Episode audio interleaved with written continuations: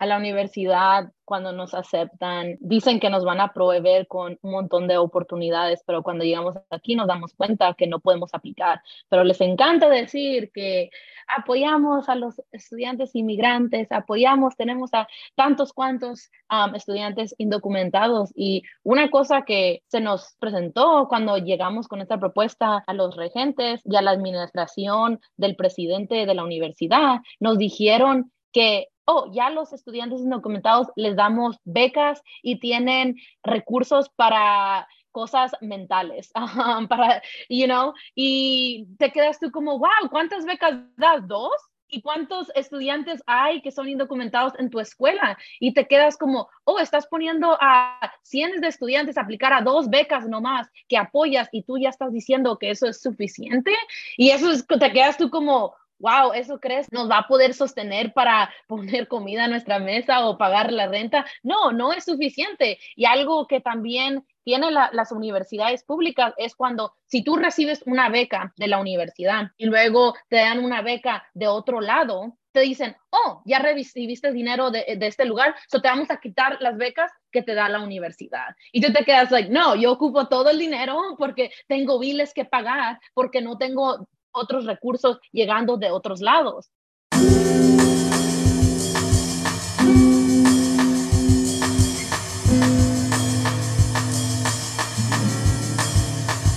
Bienvenidos al Diario Sin Límites, un podcast en alianza entre el Diario de Nueva York y Ciudad Sin Límites, el proyecto en español de City Limits. Soy Jesús García, periodista del diario. Y yo soy Daniel Parra, periodista de City Limits. Los estudiantes indocumentados no pueden ser contratados en las universidades donde estudian y por años los estudiantes indocumentados en California se han organizado para pedir que se cambie la política de contratación en el estado para que ellos puedan ser contratados. El grupo de estudiantes de Undocumented Student Led Network, que se podría traducir al español como Red liderada por estudiantes indocumentados, lanzó en 2022 la campaña llamada Opportunity for All oportunidad para todos, para que cualquier estudiante, sin importar el estatus migratorio, pueda trabajar en las universidades y en esta medida no se pierda de oportunidades laborales ni tampoco de acceso a experiencias valiosas de aprendizaje a través de puestos de investigación, de trabajo en laboratorio o prácticas. En mayo pasado, la Junta de Regentes de la Universidad de California votó a favor de la formación de un grupo de trabajo que estudiaría una posible vía para que esto se haga posible. Y se tiene previsto que en noviembre se va a presentar un plan de acción. Así que para hablar de lo que está pasando en California, así como en las universidades en el estado, invitamos a dos miembros del Undocumented Student Led Network, Kareli Amaya y Jeffrey Umaña Muñoz. Kareli y Jeffrey, bienvenidos, ¿cómo están? Hola, buenas tardes. Muy bien, gracias por la oportunidad de estar aquí con ustedes. ¿Cómo inició la petición de dejar a los estudiantes indocumentados trabajar en California y exactamente cuándo empezó? Nuestra propuesta empezó desde el año pasado, cuando muchachos indocumentados y organizaciones como el Centro de Inmigración y Póliza de la Escuela de Leyes en um, la escuela UCLA y también el Centro de Labor, hicimos un grupo y estábamos hablando de las oportunidades que los muchachos indocumentados no pueden tener por la falta de estatus inmigratorio. Y por eso estuvimos platicando y qué podemos hacer si muchos estudiantes ahorita todavía ya no califican para DACA ya tenemos a muchos estudiantes en la escuela que no pueden obtener diferentes tipos de beca o oportunidades para poder trabajar. Y entonces los abogados pusieron sus mentes juntas a ver diferentes pólizas y leyes que existían y es cuando encontraron que algo estaba faltando en la ley del 1986, um, Immigration Reform and Control Act, que se llama IRCA, que fue una ley que dio amnistía a mucha gente indocumentada, pero esa ley también dijo que, según dijo, la gente indocumentada ya no podría trabajar federalmente pero digo eso muy claro federalmente. La ley nunca dijo que los estados tenían que seguir esta ley o nunca dio una restricción para los diferentes estados. eso significa que los estados podrían hacer su propia interpretación y si ellos quisieran poder contratar a las personas indocumentadas, pues como la Universidad de California, donde nosotros vamos, también es como un brazo del estado. Eso significa que si la universidad quisiera el día de hoy, podría contratar a muchachos indocumentados. Y es cuando nosotros dijimos, wow, tenemos algo aquí. Y donde dijimos que nomás venir a la universidad y pedirles esto no iba a ser posible en ellos decir, ok, claro que sí, vamos a hacer esto para muchachos indocumentados, que tenía que ser una campaña para empujarlos estábamos también en un contexto a donde era el 2022, ya ah, era la segunda vez que reforma migratoria había fallado en, el Senado, a pesar de, que había control demócrata del, del, gobierno federal. Entonces había mucha hambre a través de, de, la comunidad indocumentada, especialmente de, de, activistas jóvenes como nosotros, de poder darle una victoria a nuestra comunidad, ¿verdad? Habíamos salido de cuatro años de sufrimiento y, casi sobrevivencia bajo la administración previa y nos habían prometido una vida diferente o una vía a la reforma migratoria y nunca se nos dio. Las promesas nunca llegaron. DACA sigue eh, estando al pie de ser terminado a cualquier día, cualquier hora y entonces necesitábamos casi replicar lo que había ocurrido hace 20 años cuando el, el primer Dream Act falló en, en, el Congreso en el 2001 y qué hicieron los estudiantes indocumentados en ese entonces, se enfocaron más bien en qué le podían dar a los estudiantes en, la vida inmediata, ¿verdad? Reconociendo que no iba a haber un camino a la reforma migratoria federal, qué podíamos hacer en nuestros estados, en nuestras ciudades, en nuestras universidades para hacer que la vida indocumentado, aunque no se borre, sea un poco más fácil, ¿verdad? Que esos, que esos barreras que se nos ponen en nuestro camino sean un poco menos bajas a lo que, a lo que son uh, cuando no tenemos esas habilidades. Y así es como, como vemos proyectos como el California Dream Act, ¿verdad? Que, que autoriza que estudiantes en, en, las universidades de California puedan ser elegibles para recibir ayuda financiera del Estado, ¿verdad? Y, y, vimos, y vimos muchos de esos proyectos a través de muchos estados. También ahora en muchos estados tenemos a estados que le prohíben a, a estampillas de comida a, inmigrantes indocumentados o también ayuda médica a inmigrantes indocumentados, ¿verdad? Entonces, estábamos viendo que teníamos que casi replicar lo que ya había ocurrido en nuestro movimiento, que era ver qué podíamos dar en, lo inmediato, cómo podíamos hacer que la vida de nuestra comunidad en lo, inmediato fuera un poco más fácil de lo que es ahora. Y entonces eso también fue lo que nos dio casi mucho más valentía de poder hacerlo. Y se nos hizo difícil, pues como dice Carelli, al, al inicio, al, nomás presentamos la teoría legal con los regentes, la, la respuesta fue no. Y la, la respuesta de la oficina del, del, presidente cuando estábamos platicando solo entre nosotros fue no, que esto no era una prioridad de la universidad, que esto no era algo posible para la universidad y que abriera la universidad a, múltiples riesgos que no eran unos riesgos que la universidad se quería sumar. Pero seguimos intentando, seguimos recolectando firmas y consultas de expertos, expertos eh, eh, entre la Universidad de California, pero también afuera. Ustedes presentaron, ya nos contaron parte de que presentaron esta propuesta, pero tienen que presentar un proyecto mucho más elaborado para entender un poquito más. ¿Cuáles son los siguientes pasos de este plan? Lo que queremos aclarar, y esto es una oportunidad al, al nomás ganar, ¿verdad? Al nomás tuvimos esa primera, primera luz de, de, victoria, muchas personas en nuestra comunidad pensaban que, que ya estaba el programa en lugar, ¿verdad? No estamos en ese lugar todavía, no estamos en esa etapa todavía. Y por lo mismo es importante que nuestra presión y nuestras actividades en frente de la Junta de Regentes siga al igual de presente a como lo fue hace unos pocos meses, ¿verdad?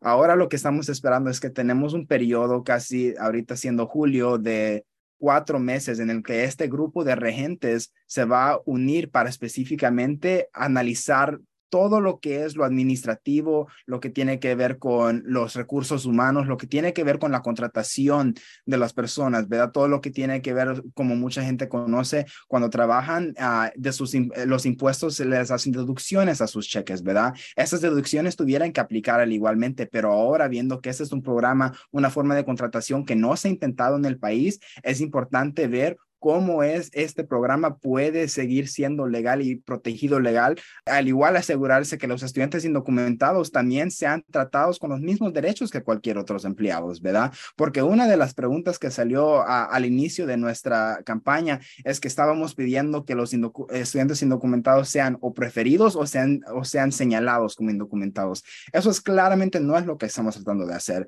Por eso es que no estamos pidiendo ni trabajos en nuestro, en nuestro, en nuestro nombre de campaña, estamos pidiendo Y esa oportunidad también viene con la oportunidad de, igualdad, la oportunidad de sentirte igual que las otras personas. Esos cuatro meses se dedican a eso, ¿verdad? Cómo se contratan estudiantes indocumentados para proteger su estatus migratorio, para proteger sus casos legales, para proteger su privacidad y para poder proveerles una oportunidad en la cual ellos se sientan seguros, ¿verdad? Y no se sientan que están dando mucha información o que se están poniendo más en riesgo. Lo que estamos pidiendo es bien mínimo. estamos pidiendo la oportunidad de poder aplicar a un empleo entre la universidad. Y si nosotros somos los mejor candidatos para ese trabajo, entonces dénnoslos no nos discriminen por no tener un estatus inmigratorio, pidiendo no es una protección, um, igual como DACA, nomás es acceso a una oportunidad, a un trabajo en la universidad. Y estamos viendo que se está reviviendo las organizaciones indocumentadas de estudiantes, diferentes organizaciones de inmigración, non-profits, a decir, queremos más, tenemos que unirnos para pasar a algo ya es tiempo, ya no es tiempo de falsas promesas que nos están diciendo realmente que esto se va a hacer, que esto se va a hacer acá. No, tenemos que empezar en el Estado y pasar cosas. Vemos ahorita que cualquier programa que, que sale de cualquier administración que es en lo mínimo pro inmigrante es atacado por eh, estados republicanos, ¿verdad? Entonces es también otra pregunta que nos ha llegado mucho. ¿Cómo va a sobrevivir esos posibles ataques? por la teoría legal que tenemos, estamos casi protegidos de esos ataques de otros estados republicanos. Es decir, en nuestras consultas con los abogados, lo que hemos, lo que su, lo que ellos han dicho, que en su trabajo lo que han concluido es que para poder traer un caso en Corte Federal contra la Universidad de California por implementar este programa, un estado republicano como Texas o la Florida tuviera que demostrar que la Universidad de California al contratar sus propios estudiantes les están causando un daño irreparable a los, a los estados de Texas y Florida. Esa es una, una métrica que va a ser muy difícil para que cualquier estado pueda llegar a alcanzar. Al igual, esa es la única vía por la cual este, este, este programa pudiera llegar a la Corte Federal. De la única otra forma la cual pudiera llegar a la Corte Federal es que el presidente Joe Biden y su administración decidan que nuestra teoría legal está incorrecta y quieren proceder con la persecución de estudiantes indocumentados y esperamos que esa no sea la prioridad de la, de la presidencia de la administración Joe Biden, específicamente ahorita que la Corte Suprema ha dicho que sus prioridades de, de deportación pueden seguir en pie, que no incluyen estudiantes indocumentados, estudiantes que solo están tratando de avanzar su educación. Parte de lo que van a hacer ese grupo de regentes también es prepararse para poder contradecir cualquier ataque de, de litigación que le pueda llegar en contra del programa. En alianza con City Limits y el Diario de Nueva York, Facchequeado te comenta sobre desinformaciones que afectan a hispanohablantes y comunidades latinas. Quédate y escucha, porque esto está facchequeado. Soy Tamoa Calzadilla de Facchequeado. No todo es cierto o falso. A veces lo que vemos circular por redes sociales necesita una explicación o detalles para evitar la desinformación y es el caso de comentarios que circulan con una captura del video de una entrevista al presidente Biden en MSNBC en el que se ve levantándose y retirándose del estudio. Los contenidos dicen que se levantó durante la entrevista, como dando a entender que la interrumpió o lo hizo intempestivamente pero al ver el video completo se ve claramente cuando se despide incluso en dos ocasiones antes de retirarse. Eso sí, antes del corte a comerciales. Tienes todos los detalles en factchequeado.com y ya sabes, si te llega un texto, foto, video o audio y te parece sospechoso, mándalo a nuestro chat de WhatsApp más 1-646-873-6087 y nosotros verificamos. ¿Nos podrían contar cómo no acceder oportunidades laborales los ha afectado a ustedes, digamos, personalmente? ¿Y cómo es la vida de un estudiante indocumentado Creo que hay, hay, dos respuestas y una respuesta es un poco más obvia y la otra respuesta es un poco más oscura que, que hasta ni nuestra propia comunidad hablamos de. Y la primera es que, claro, el, el no poder acceder a estos trabajos nos causa mucho estrés financiero. A cada rato, Carelli y yo estamos literalmente contando monedas y contando cheques de nuestros padres para ver si vamos a poder pagar la colegiatura que nos toca al final del mes también a la misma vez estamos, estamos viendo cómo tirar la comida por más de un mes, ¿verdad? A cualquier, a cualquier momento, un estudiante indocumentado está preocupado si va a tener a dónde vivir, qué comer, si su familia va a sobrevivir a cualquier momento, a cualquier hora, a cualquier día, no solo en California, a través de la nación, pero, pero especialmente en la Universidad de California, donde los costos de educación son tan, tan, tan altos y a donde muchos estudiantes indocumentados no califican para muchos de los programas que, que apoyan a estudiantes indocumentados, ya sea DACA o el programa AB 540 en California, los programas que le proveen ayuda financiera a estudiantes indocumentados aquí en el estado de California. Entonces, eso es el, el sufrimiento más, más visible, el que todos conocemos. Pero también el otro sufrimiento que está muy, muy presente, pero que no hablamos mucho y quizás por lo mismo es, es que nos sentimos diferentes nos sentimos obviamente y explícitamente diferente a nuestros compañeros. Es casi irónico que, que, nos dijeron que en tratar de lanzar esta campaña nos estamos tratando de, de, señalar como ser diferentes a los estudiantes indocumentados. Si lo que hemos estado argumentando es que ellos lo han estado haciendo por años, que por años nos han, nos han dedicado y nos han dado nada más que una educación de segunda mano, que parece que nosotros nos ofrecen una cosa y cuando llegamos es, eh, eh, nos ofrecen otra cosa. Es como, una, es como un carro, ¿verdad? Que te venden, que en, la foto, en las fotos se ve súper, pero cuando llegas en persona ni corre, ¿verdad? Tú lo tienes que casi empujar, ¿verdad? Así se sienten los estudiantes indocumentados en, la Universidad de California, donde nos sentimos que nosotros estamos moviendo y avanzando las misiones de la universidad, pero la universidad no nos da, no nos echa ni la mano. Ah, es más, la universidad nos pide dar más para que ellos nos puedan dar menos. Por ejemplo, en mi experiencia, una de las razones por que yo estoy tan cometido a esta, a esta campaña es porque yo tuve una experiencia que no tenía ni, ni, ni que ver con trabajar. Yo quería estar en un puesto de, de gobierno estudiantil para poder apoyar y, y poder contar las historias de mi, de mi comunidad para que la, la académica de la universidad reflejara las, las experiencias de los estudiantes marginalizados como yo. La universidad me dijo que no podía tomar ese puesto por mi estatus migratorio, ¿verdad? Porque lo clasifican como un trabajo, ¿verdad? Y entonces en estas formas obvias que no tienen que ver con trabajo, que quizás no tienen que ver con esas, e, esas vías financieras para poder sobrevivir, pero que sí tienen que ver cómo me siento, que cómo tienen que ver cómo nosotros crecemos, cómo nos vemos en nuestro lugar en, en este país, cómo comprendemos qué, qué oportunidades, qué rol ocupamos en esta sociedad americana como inmigrantes indocumentados, nos han dicho que no valemos nada. Entonces, esa falta de promesa, esa falta de cumplir con la palabra de la Universidad de California, proveer esa educación pública de, primer mundo que le prometa a todos sus estudiantes, es lo único que estamos pidiendo. Mi historia personal de por qué estoy involucrada mucho en la campaña y también yo soy una estudiante agarrando mi maestría en la Universidad de Los Ángeles y a mí me ofrecieron una oportunidad para hacer investigaciones o para también enseñarle a los muchachos. Y esa oportunidad que el, centro de labor ya me dijo, yo te quiero a ti, quiero, quiero contratarte a ti, eso me da la oportunidad a mí de no pagar escuela. Eso automáticamente, tener ese trabajo, paga por mi colegiatura. Y arriba de eso, me da dinero por la hora de trabajar.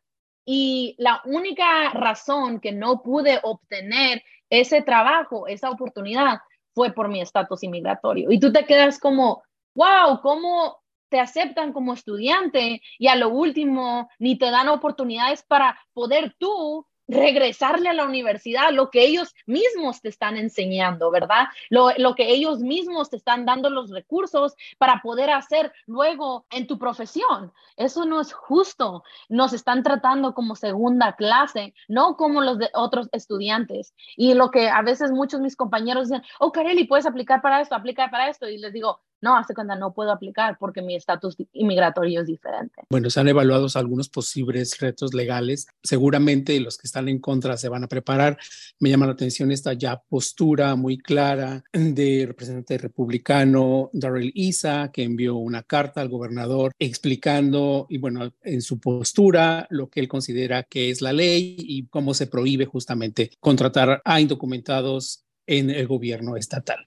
Sin embargo, aunque no hay otros estados que presenten una demanda, grupos, organizaciones en contra de inmigrantes en la propia entidad podrían impulsar esto. ¿Cómo se están organizando justamente para enfrentar esta parte dentro del Estado, no necesariamente desde fuera. Nuestra respuesta a eso es que hay, hay que tomar dos vías, ¿verdad? Una vía que es prepararnos eh, legalmente, asegurarnos que estemos tomando en asesoría, muchas asesorías de, varios expertos, hasta que el primer estudiante indocumentado en recibir un trabajo no reciba su primer pago el, día de cheque, nuestro trabajo no, ha terminado aquí. Entonces nosotros, al igual que el Centro de Litigio ah, y, y de Inmigración en la Escuela de Leyes de UCLA y el Centro Laboral de UCLA, vamos a continuar con nuestras investigaciones en la ley, vamos a seguir consultando con expertos para al mismo tiempo que el grupo de regentes está creando su plan, nosotros también vamos a crear un plan de implementación. También uh, lo que vamos a hacer al otro lado es continuar nuestro trabajo como activistas y continuar movilizando estudiantes indocumentados y la comunidad indocumentada para demostrar a la Universidad de California qué sería el efecto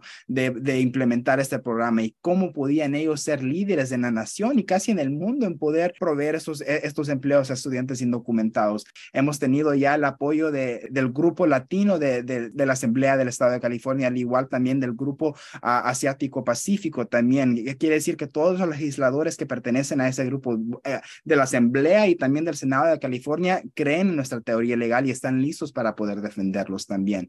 Ahí, aunque el, el representante de Odisa ha mandado esa carta, la, eh, la oficina del gobierno no ha mandado una respuesta, no, no, no, ha, no se ha contactado con el representante por lo menos de lo que sabemos en lo público, ¿verdad? Y es porque también pensamos que la oficina del gobernador también cree en lo que la Universidad de California está haciendo. No hay que olvidar que el, que el gobernador es al final del día un regente también de la Universidad de California y que si él hubiera querido lanzar una posición a este programa, lo hubiera podido hacer y no lo hizo. Es más, Sabemos que, la administración del Estado de California casi está en apoyo de nosotros, porque la, la que lanzó el primer, el primer voto, la moción para poder implementar el programa, fue la, la vicegobernadora del Estado de California. Ella fue la que introdujo la, la moción final para poder pasar el primer paso del programa. Y nueve abogados de inmigración y constitucional han apoyado nuestra teoría legal que ellos hayan dicho, vamos a implementar esto, es una victoria muy grande.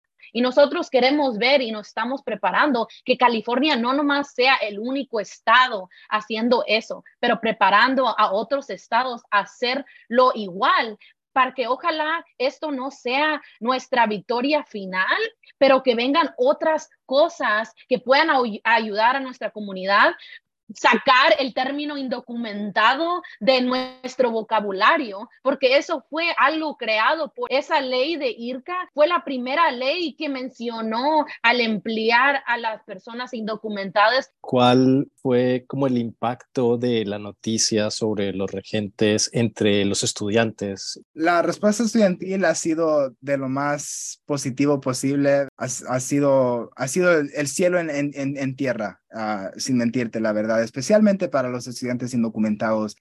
Ahorita en, pocas horas vamos a tener una reunión con más de 40 estudiantes indocumentados que siguen listos este, este verano para seguir trabajando, seguir luchando y seguir organizando para asegurarse que nuestro programa sea victorioso, sea exitoso y que los estudiantes indocumentados de California puedan traer una nueva vida al movimiento inmigrante y que podamos soñar otra vez y saber que no tenemos que esperar que nos lleguen a rescatar porque el rescate está en la comunidad y en mayo 17 vimos más de 400 estudiantes llegar a la, Universidad de Los Ángeles a compartir la desesperación. Y estos no nomás fueron estudiantes de Los Ángeles, fueron estudiantes de todo California que volaron, que agarraron Uber, que agarraron autobús para llegar a la Universidad de California a decir que pasara. Y es en la mañana, comentario público tenía que haber empezado a las ocho y media de la mañana. La junta no empezó hasta las 11 de la mañana, porque antes empezaron a tener una reunión que, que nadie podía oír, nomás entre los regentes. nosotros estamos bien nerviosos del día antes. Nosotros como líderes en la campaña no sabíamos cómo los regentes iban a votar hasta en la mañana. Y alguien que teníamos adentro que mm, estaba trabajando con nosotros nos textió a las 10 de la mañana diciendo, no sé lo que va a pasar. Gracias por todo el trabajo que han hecho. Gracias por llegar hasta donde llegaron. Y hace cuenta, ya es una gran victoria que los regentes estuvieran hablando de este tema. Y todos los que estábamos afuera empezamos a llorar, estudiantes que ni eran parte de la campaña, pónganse una camiseta, hace cuenta, por favor, compartan en su comentario que apoyan a nuestra campaña. Y, y todos se unieron y al entrar a ese, a ese cuarto e, era una ola de azul, de todos eh, estando con la camiseta de oportunidades para todos. Cada comentario que hubo esa mañana era apoyando a nuestra campaña. So, cuando dieron el comentario que pasó un, unánimemente el voto que iban a implementar la, nuestra campaña, pues nos quedamos sin... Yo ya había gastado todas mis lágrimas antes porque ya creía que habíamos perdido, uh, pero todos quedamos en shock, pero también diciendo que, ok, ganamos esta primera victoria, pero tampoco no tenemos que parar de seguir la lucha para que hasta que el primer muchacho indocumentado reciba su primer cheque um, que fue um, contratado. En entonces eso va a ser una victoria. Parece que estamos viendo el nacimiento de un movimiento nacional eh, que podría impactar a prácticamente todos los estados y para que nos des un adelanto, no necesitamos saber las organizaciones y no las, si no las puedes decir, pero sí saber qué estados hay interés sobre este movimiento? Um, el estado de Washington, el estado de Colorado, el, el estado de Nueva York y muchos más um, que han estado interesados y quieren mover esto. Y no nomás lo quieren mover en sus colegiaturas, pero ellos creen que tienen los votos para moverlo estatalmente. Pero también ahí es donde nosotros tenemos que ir muy, muy despacio a ver qué se puede hacer porque las luchas legales existen y si un estado lo pasa más grandemente, entonces ahí podría haber una lucha más grande legalmente. So, nosotros estamos ahorita tratando de pasarlo al lugar donde las colegiaturas lo podrían pasar porque tiene más protección al no ser challenged en las Cortes Supremas. Perfecto, pues muchísimas gracias. Qué padre tener esa pasión que tienen ustedes. Nos da muchísimo gusto escucharlos. Sí, bueno, muchas gracias por tenernos aquí y por escucharnos. Muchas gracias. Gracias.